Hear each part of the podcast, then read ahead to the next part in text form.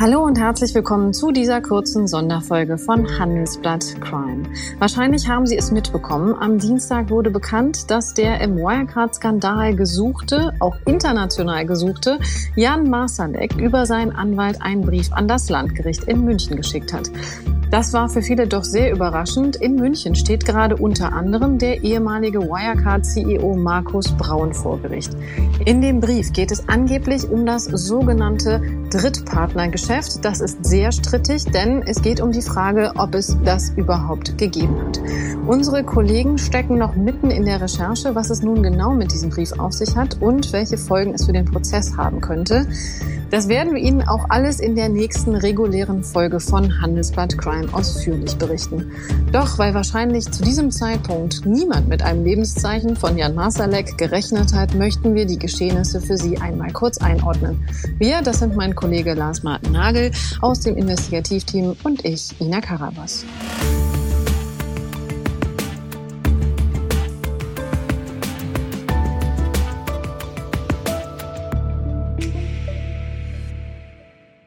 Lieber Lars, ich muss schon sagen, als ich am Dienstag die Eilmeldung gesehen habe, dass Jan Masterleck diesen Brief geschrieben hat, da war ich schon sehr überrascht. Damit hatte ich wirklich nicht gerechnet, vor allen Dingen nicht zu diesem Zeitpunkt. Wie überrascht warst du? Ja, genauso. Also, es ist ja seit drei Jahren von ihm äh, nicht zu vernehmen gewesen und ähm, alle Berichte über ihn waren ja vor allen Dingen ähm, Spekulationen oder, oder vage Hinweise, wo er sein könnte. Und dass er sich jetzt einfach äh, meldet, äh, wenn auch über seinen Anwalt, aber er meldet sich, das kam schon überraschend. Jetzt lass uns darüber sprechen, was ist von diesem Brief zu halten. Wenn ich das richtig gesehen habe, gestern ist ja durchaus auch im Gericht oder vor Gericht im Prozess gerade noch nicht so ganz klar, was der Richter davon hält. Äh, der Brief ist, ist sehr spannend und äh, ich finde vor allen Dingen das Timing ist sehr spannend, ähm, weil äh, in der vergangenen Woche ähm, der Verteidiger des früheren Wirecard-Vorstands Markus Braun ähm, quasi zur Attacke geblasen hat und gesagt hat, jetzt äh, legt er da und hat er Beweisanträge und jetzt kommt also heraus, warum der Markus Braun eigentlich das Opfer sein soll.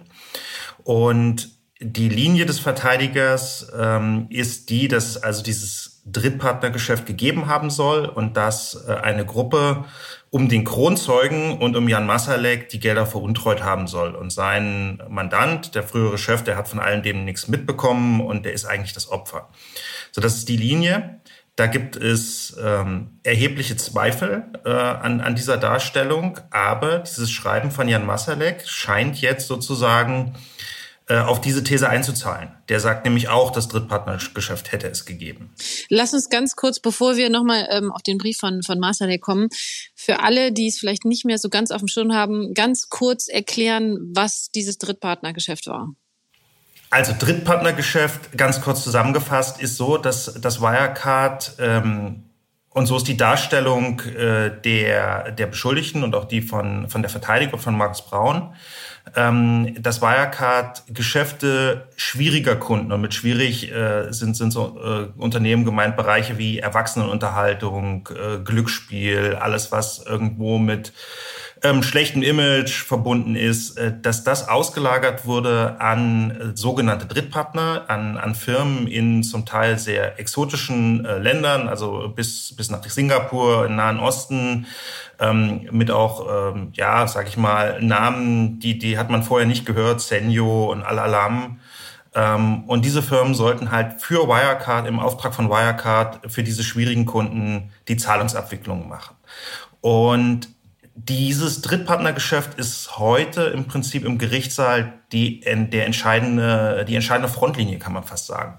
Da gibt es auf der einen Seite den, ähm, äh, den äh, Verteidiger vom ähm, früheren Vorstandsvorsitzenden Markus Braun, der Verteidiger heißt, Verteidiger heißt Alfred Dierlam, und der sagt, ja, es hat dieses Drittpartnergeschäft gegeben und eine Gruppe ähm, von Wirecard-Leuten, zu denen auch Jan Masalek gehört und zu denen auch der Kronzeuge der Staatsanwaltschaft gehören soll, die hätten also dieses Drittpartnergeschäft, die hätten da die Profite quasi veruntreut und äh, sein Mandant sei ja eigentlich auch ein Opfer im Wirecard-Skandal. Das ist seine Linie. Genau, und es gibt ja auch noch den Insolvenzverwalter, ne, Michael Jaffe, der sagt ja auch, er hat nichts gefunden.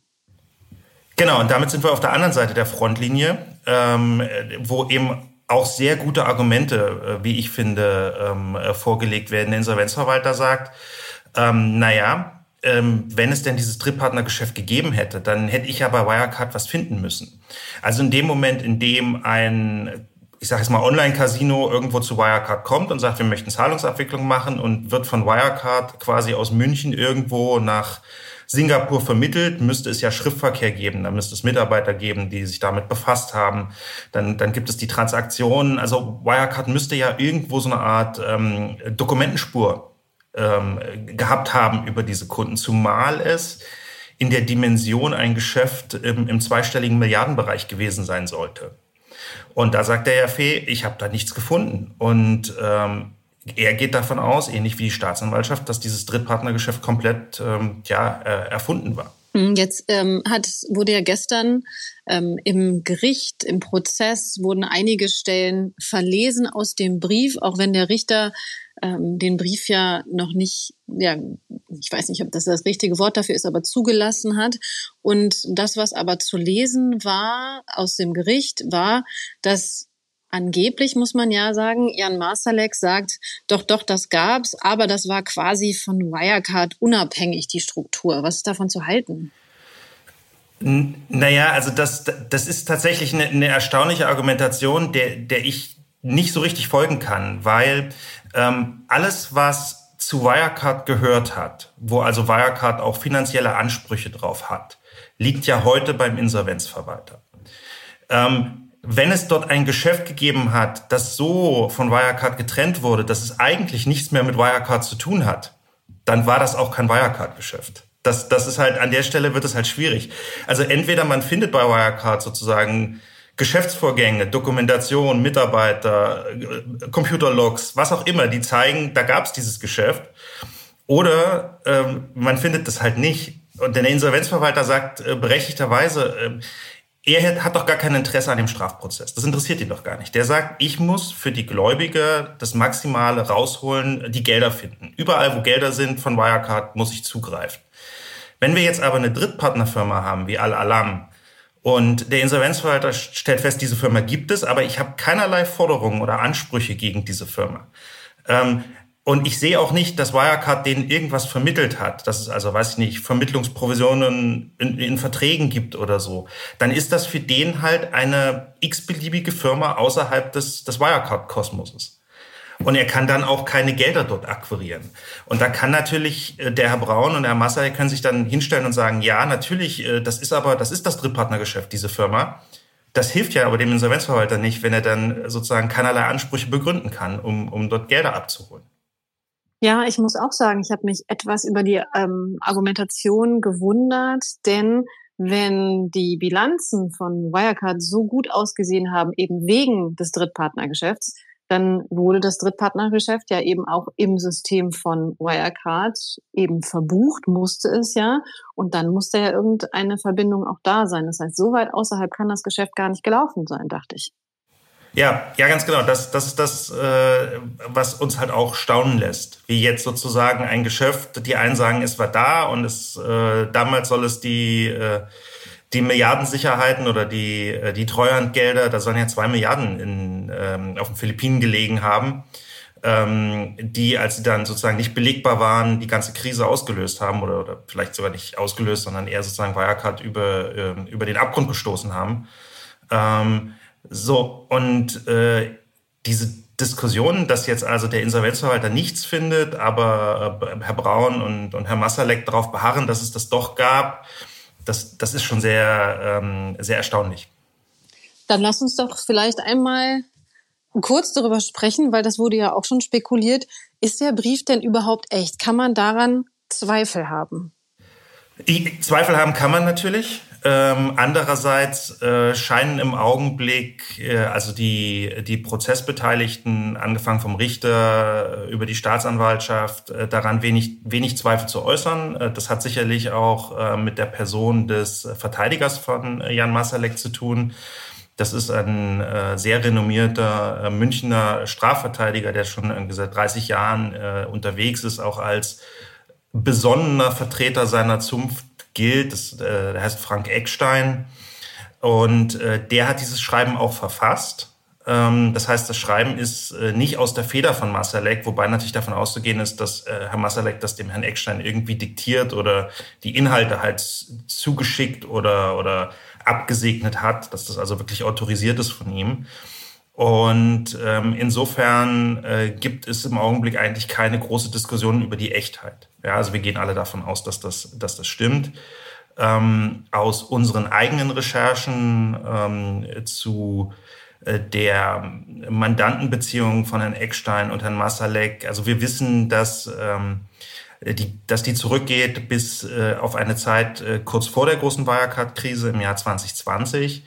Ähm, und wir wissen, dass damals äh, die, die Kanzlei von Herrn Eckstein für den Herrn Masalek einen E-Mail-Account anlegen lassen hat äh, bei einem äh, Schweizer Anbieter, der sich also rühmt, außerhalb der äh, Zugriffe von den Vereinigten Staaten und von Deutschland äh, seine Server zu betreiben und der also mit Kryptographie arbeitet und Verschlüsselung. Und es steht im Augenblick zu vermuten, dass möglicherweise über diesen E-Mail-Kanal ähm, die Kommunikation läuft.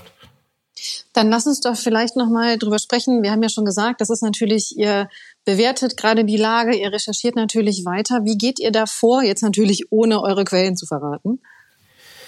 Ja, also ähm, das ist tatsächlich die die Recherche in Sachen Masalek ist extrem schwierig, ähm, weil äh, also das muss man ihm lassen. Das hat er sein sein Abtauchen hat er bislang ähm, sehr gut hinbekommen. Ähm, es ist ja nicht so richtig klar, wo er ist. Es gibt die die Spekulation, dass er in einem Nobelviertel da in Moskau sitzen soll.